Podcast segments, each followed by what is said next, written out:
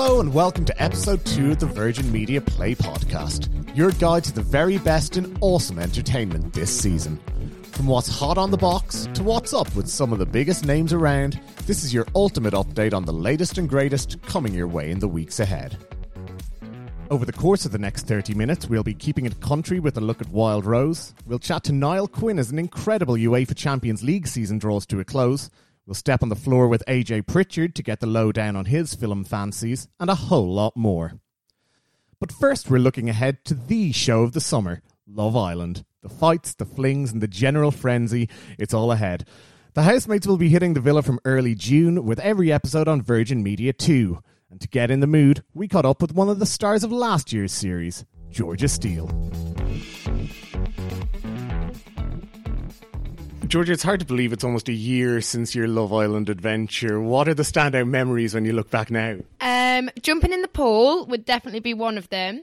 Um, I'd also probably say when Josh came back in, the kiss with Jack, when I left, when I walked in. There's so many big things that I remember um, that summer. I feel like any drama that was involved with that show I was part of, like every morning there'd be more drama for me coming my way. I would just know it. And so, obviously, a lot of happy memories as well. Are you going to be a bit jealous watching the new housemates head into the villa? To be honest, I feel very, very lucky because I have had television shows um, since coming out of Love Island. I've had back to back shows and I had a lot of my own PAs. I feel like I've kind of got my own identity now. Like people know me as Georgia Steele, not Georgia from Love Island.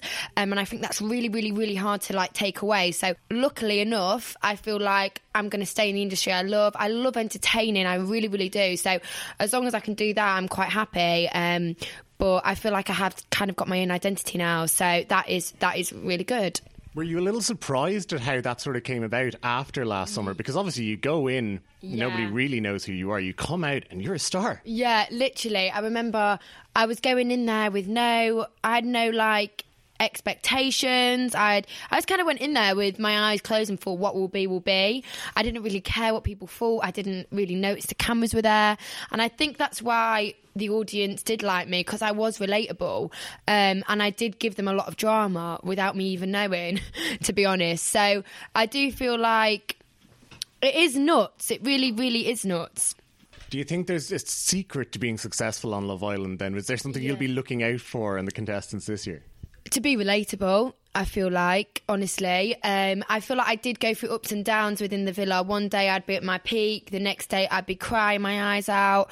I really went through ups and downs, and every 20, 21 year old girl goes through that. Um, not every day is perfect. So it was it was good for me to show that I feel because people could relate to it and I was quite different. I'm not I'm not one of these girls that is really materialistic and really cares about what they look like. I just want to have fun and enjoy life. I've got to ask because a lot of the couples that come out of the house don't have the best track yeah. record in the real world. Are we silly to be hoping for true love here? Um, I do feel like if it's meant to be, it will be. I do think some people do fall in love within the villa, but when you do come out, it is so, so, so different. And there is so much pressure on you to stay together. Um, and sometimes I do think that can be unhealthy because you're staying with someone for the sake of it, not because you want to.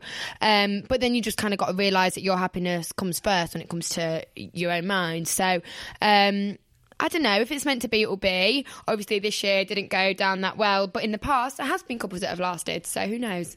And final question: How difficult is it in that villa to be loyal? Difficult. Literally difficult. There's loads of boys in there, and I love boys. So um, no, it was difficult. If you've not watched the show, you're really missing out. And one person who'll tell you as much is Cassie Stokes. We asked the presenter of Xposé to explain just why Love Island is the TV hit of the summer.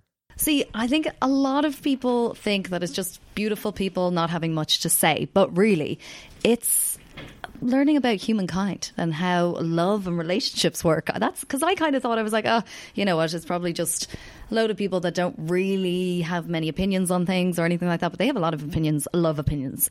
It's great to watch the way people work because it's kind of just play by play of what happens in a pub or a restaurant, or not a restaurant, a pub or a nightclub every single I wouldn't even say weekend, every single day of the week. So it's just like watching that on TV. It's watching what you do in coppers on television in a we'd, bikini. we'd have to say as well, it's nice to see the producers at work as well because they've always got something up their sleeve in terms of throwing a few twists in along the way. Okay, if one thing Love Island can do, it's get you hooked for the next episode. So you think Thursday night, you're like, oh no, I'm definitely going out Friday. You watch the episode of Love Island, you're like, I'm staying in tomorrow because I need to see what happens. They are pros. All those producers that work on it are just pros at storylines. It's kind of like The Hills, it just keeps you going. One thing that we have seen in the past few series is that it always gets longer each series has actually been longer than the last, so we could be in for the biggest one yet. It could be a year long series of Love Island. I mean, this could go into 2020. We don't even know. It could go into Christmas. I mean, that would be nice. Do you know, I'm like thinking of the ending with Christmas lights. I would still watch it. I would watch it for the whole summer. I would watch it from May, so today, to September. And then I'd want more. I would still, I would still want a special Christmas episode. If, like Cassie, you just can't get enough, then Virgin TV customers can relive last year's drama on demand right now. And for this summer's main event, every episode will be on Virgin Media 2 from early June. That's Virgin TV 105. If fabulous film is more your thing, though, then there's plenty of that on the way too, including the amazing Fighting with My Family. The true story of a British wrestler dreaming of making it to the big time. It's inspiring, it's uplifting, it's terrifically funny, and it's on the way to Virgin Movies in July. It's directed by the one and only Stephen Merchant, and when he was in town for the Virgin Media Dublin International Film Festival, we grabbed him to get the lowdown. Well, I'm just shocked that this girl who has gone from a working class background in Norwich, England, all the way to the top of WWE, which, which, which for wrestlers is like Hollywood. It's getting like it's like making it on Hollywood or in Broadway. And so I didn't know anything about this woman. I never even heard of her, you know. And I just think there's a. I'm very proud that we got to celebrate this this person and her victory, you know. And um, and, and, and, you know, I think there's probably a little bit of a snobbery towards wrestling, and I think hopefully we've been where the movie's able to kind of, you know, pop some of those uh, preconceptions. Check out the full interview, as well as a chat with the legendary Ralph Fiennes as he discusses his new film, The White Crow. Then check out the new issue of Play magazine. You'll find it at virginmedia.ie forward slash play 10. Another film which grabbed headlines during the festival features one of our own, Killarney's Jessie Buckley. Wild Rose is the story of a Scottish singer dreaming of making it in Nashville, and it's won acclaim the world over. As the film made its Irish bow, we caught up with the star, along with the movie's director, Tom Harper. I know the idea of a, a, dream role is a big statement to make, but tell me your thoughts when you first saw the script for this. Oh, I just wished and hoped that I would uh, be able to could do it, and that I would uh, be able to bring that amazing woman to life that just was jumping off the page to me when I read it. I mean, it was such an, a real, raw, honest, um, emboldened, and tenacious. Like, it just felt like you were being plugged in by electricity when you were reading it. So I just so excited. I know you guys had worked before, and you had Jessie in mind very early on. What was it about the role that you thought made the perfect fit here? she's, she's, so difficult, problematic, boisterous, fiery. now, like yeah. Jessie, and I'm never going to work ever again because I would be. No.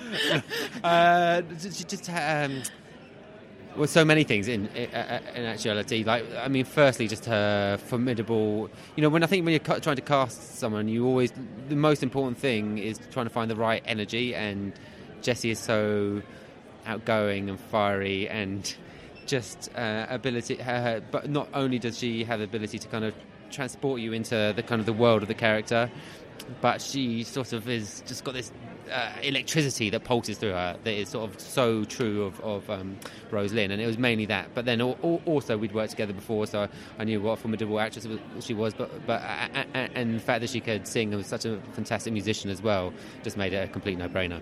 I mean, obviously, it's a story of dreaming of Nashville from Glasgow Dare we suggest that Dreams of Stage and Screen in Killarney might have made it a very relatable story for you?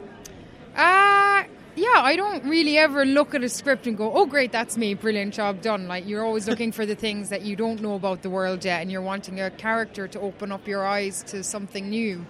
Um, but I think everybody can relate to that struggle of wanting something for themselves, you know, and um, wherever you're from or whatever your path has been, that's the universal thing. Uh, and so that I definitely related to.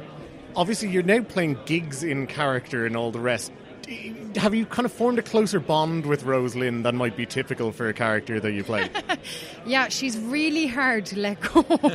she's like kind of pops up every now and then, and I, well, I basically just blame all my wild, um, you know, misbehaving on her from now on. So. anything that if I ever fall out of a bar, it's it's Rose-Lynn, it's not me. you were writing some of the songs for this film. How was that process to kind of flex those muscles as well? Oh, that was just so fun and so unexpected. It was never something we really planned on doing. And then after we finished filming, we, we were looking to add some music into the film and me and Nicole and Tom and all of us musicians had kind of gone on a journey with this character already. So we, we kind of looked at it as, as an extension of what Rose-Lynn wanted to say after the film had fin- finished. Um, so it was just great fun, and uh, I, I'd love to keep doing it. It's opened my my mind to something. You were that reluctant to about the whole kind of evolution of the music at the beginning? Yeah, at first I was quite nervous. I hadn't really sung like in a long time, and I, I, I, you know, I love acting, and for me at the moment that is my main uh, thing. But um, I think I, it, uh, I couldn't help go with it, and, and it, it, it, it um. I hope you sing more. I like you singing. the final question, and we don't want to give too much away here, but obviously it builds to a kind of a, a, massive crescendo at the end of the film. As a director, what is it like to kind of put the building blocks in place, I suppose, as the movie progresses? Gosh, that's um, sometimes you build the blocks and sometimes they build themselves, uh, and that was one of the things that built itself. It was it was such a kind of powerful performance that you just the way that it come together was was quite a complicated one in that we, we knew you know we had the, the final song of the of the whole film we knew it had to be good uh, but we didn't have a piece of music, so we sent out um, it to a whole bunch of people, and we got um, some samples back from different people who had written music and didn't like any of it. Uh, so then we tried again. We're thinking, holy shit, we're going to be really, uh, we're going to be really um, in a bad way if we can't find find a song that's good enough in the end of the film. And then weirdly, we got this uh, song back from Mary Steenburgen, who wrote this wonderful piece of music, and then uh, Jessie and the band performed it, and it sort of took its own life on. Um, and we did it all live on the day, and it was, a, and we had a whole audience there, obviously, and just the, there's something about the magic between the performance and the audience, and it was Julie Walters' first day as well, and her first take was there, and just the, you know, it just came alive, and um, her first day filming. Yeah, that that, that last shot is the very first take of the whole film. Oh my god! What a way to start, huh? Yeah, I know. Strong, strong start. Pretty good. Quite good. It take me like months to muster up into that. And if it's more massive movies that you're in the mood for, well, there's some top picks on Virgin Movies right now. All About Nina is available to rent now from $4.99, and it's a comedy drama that combines just the right amount of each to create something very special. It's delightfully direct, raw in all of the right ways. The story of a stand up comedian forced to look at some less funny areas of her life. It's as entertaining as it is unique. Another raw drama, albeit without the laughs, is Beautiful Boy. Available to rent from May 20th on Virgin Movies from 4.99. It stars Timothée Chalamet, who you'll remember stealing hearts and minds in Call Me by Your Name. But this one is the story of addiction and survival. We really recommend having some hankies at the ready. And really, it's Steve Carell playing the father who's at the emotional core of this film, reminding us all that even though he's got a reputation as a funny man, he's just as accomplished when it comes to dramatic roles.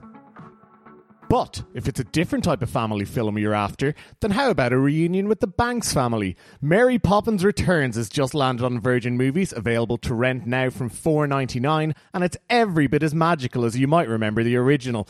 Mind, you don't have to take our word for it. We talked to Pixie Davies, the 12 year old who plays the role of Annabelle Banks, to find out what it was like to be part of the remarkable reboot. The whole interview is in the new Play magazine, and yes, it's extra interview packed this time. And it's far from the only family fun to be had on Virgin Movies right now. Spider Man Into the Spider Verse is an awesome animated adventure featuring a brand new friendly neighborhood Spider Man. It won an Oscar, a Golden Globe, a BAFTA, and too many others to mention. Let's just put it this way it's one you do not want to miss. And if you're a fan of all things Spidey, then check out the new issue of Play magazine for an interview with Marvel Comics artist Will Sliney, the Corkman responsible for bringing some of our favourite heroes to life. If, however, you like your heroes on the sports field, then it's all eyes on the final of the UEFA Champions League. It's an all English affair this time round. Tottenham and Liverpool squaring off on June 1st in Madrid, live on Virgin Media 1. It's been an unbelievable season, more memorable moments than you could shake a stick at. But because we were feeling mischievous, when we met Niall Quinn, we reminded him of a game he might rather forget Manchester City versus Spurs a match that will live long in the memory. That has to stand out, though, as one of those memories. The second leg was football on steroids, really, wasn't it? That's a great way of putting it, yeah. Well, if you would have seen us in commentary, because we were in the studio and watching it, obviously, as we were, and you, I don't think I've ever been, I've, I've done this for many, many years now. I don't think I've ever been in a studio where all three uh, of the guests and obviously the, the Tommy, the head of the show, uh, on our knees, off our seats, hands in head. Some of us jumping up and down, me particularly, because I thought City had won. I was doing exactly what Pep Guardiola had done. We were hugging cameramen, you know, it was it was mental. And then to have it turned around seconds later, the drama was just incredible. Uh, most amazing game of football. Something that we'd never seen before, you know, to have that drama come into it and, you know, the fraction by which the decision was given, and it was a correct decision, but a fraction because when you take it, Aguero was trying really hard to go inside. He was running back, and then it, the hard thing to do is to check and get back in, and he was just just offside because of a deflection, and. Um, I never ever felt so physically shattered after doing a bit of TV. You know, it was amazing. We just went through so many emotions, and we had to pick ourselves up really quickly because it, obviously it came to us minutes later, and we were putting our ties back together and rushing, putting our jackets on, and trying to sit down and get our microphones that had fallen off, and you know, in the in the melee almost, if if you could call it that. And yes, I, I think for for um, I suppose for drama, yeah, I, I like that description. Football on steroids. It was something like that. If you fancy checking out another of Quinny's standout memories, you'll find that in the new issue of Play magazine. And don't forget, Virgin Media Sport is the only place you'll see every game of next year's Tournament 2. So once the final whistle goes on June 1st, the countdown begins again. Of course, for music fans, the countdown is almost over for a summer of festival fun, but the old days of torchlight and tent searching are long gone. To get some tips ahead of hitting the main stage, we stopped by the studio of the No Encore podcast, where we asked journalist Craig Fitzpatrick and electronic musician Daithí what tech they'd take to camp. All right, so you're packing for the weekend. What can you not go without? Oh, like I mean, when I was younger, I used to be like the very much like a tiny little foldable tent and be able to sleep on the floor for three days and the whole thing. But as I've gotten older, I've definitely become more and more like used to like comfort, which is my main main thing. Like an inflatable mattress is a game changer when you start, and uh, like to make that even better, then if you have a battery powered uh, inflator, like that's amazing. You can grab a can, you can just turn it on, you can leave it outside, hang out with people, and then it'll be inflated, and then you'll be done. That's absolutely amazing. And then obviously, then the other really really big one is a battery pack for your phone. Mm. Um, and one thing that I found that's like really really handy is a lot of the outdoor battery packs for the like the kind of the hiking guys have torches on them, so you get both, and that's super super handy because they're pretty heavy as well, and you don't have to be like carrying them around from from stage to stage. You know, real two birds with one stone job. Yeah, Daithí sounds like super prepared, and he is like a touring musician, so he's got all this. You know, I'd love to ream off loads of quirky stuff as well, but being realistic, me going to a festival is like, do I have enough socks? I'm like in the car on the way down. So the best I can come up with is like getting out my phone and being like, okay, do I have enough apps that will help me navigate the weekend well? And I'm like quite a cynic when it comes to like weather forecasts and the like, you know this. Um, but actually, I've been blown away by Dark Sky. I don't know if you've used it. It's it's an amazing weather app just because it's like hyper local and it concentrates on one thing, which is the rain. So you can tell like pretty much exactly what's going to happen with the weather uh, from hour to hour. And it's like just really handy from when you're dashing about. You kind of got a head start, um, so you don't get your spirits dampened over the course of the weekend. And then just other like really nerdy stuff, like the TFI do a really good real time Ireland app, which is just like if you're getting to and from there, it brings together like Dublin Bus, Irish Rail, the Luas, all those times. So you're not just scrambling when you're like, oh, change of plans, and you have all the access there, and you can just go, oh, there's nothing coming on any of them.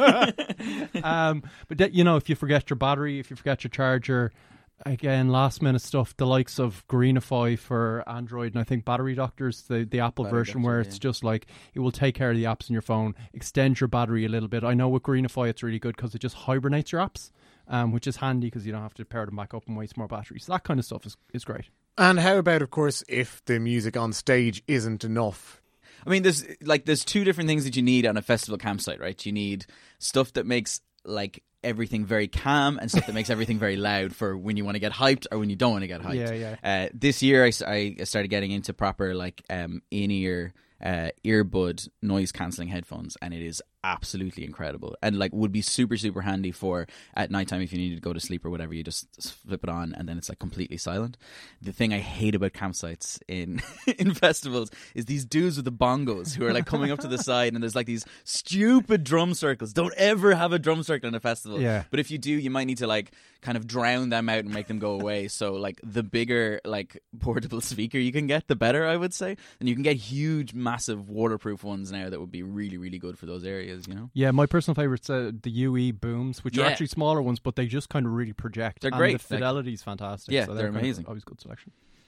Like if you wanted to go really mental and go really like way over the top and bring every single gadget under the sun, um, I've noticed that there's a good lot of basically uh, battery powered refrigeration kind of boxes. So you get your cans, and instead of like the classic morning like warm can of like whatever Yeah, like yeah, Polish yeah. beer you But have, that's all part of the experience, man. yeah, see, this is it. So if you want to like step out of that and be like, like I, I see, th- this is a dangerous one because I think other people in a in a festival would go like the notions on this lad Or But- flock to you. yeah, or flock to you. But if you had a cool beer in the morning, that would be pretty incredible. In fairness. Okay, now it's time to get down to some real talk. The segment where we find out what floats the movie boat of some of our favourite famous faces. Our guest on this occasion is more known for Foxtrot than films. We sat down with Strictly Come Dancing star AJ Pritchard. AJ Pritchard, are you ready for some real talk? Absolutely not. But we're doing it anyway. But we're doing it anyway. What's one film guaranteed to make you laugh? Um, Monsters Inc. Hilarious. What's one film guaranteed to make you cry? Titanic. Always the ending. It's just that ending. If you could be any character in any film, who would it be and why? Uh, my favourite film, Gladiator, Russell Crowe. Oh, that's the film. Of, if you haven't seen it, you've got to see that film. It's everything. Tom Cruise or Tom Hardy? Tom Cruise, Mission Impossible. Come on. Emma Stone or Sharon Stone? Emma. What's the perfect date night movie? Uh, I don't really want to watch a movie on a date night, but um, ooh, a cheeky bit of Notting Hill. A bit of a random one, but still. And who's the perfect date night companion? The person that doesn't want to watch the movie. What is Hollywood's greatest era? Definitely now. Can anything truly compete with popcorn? Yes, chocolate. It's always chocolate. What is popcorn? It gets stuck in your teeth. That's what it is. What classic film are you most embarrassed about not having seen? Well, I haven't seen it, and it's classic, so I don't know what it is. That's the problem. What rubbish film are you embarrassed about seeing too often?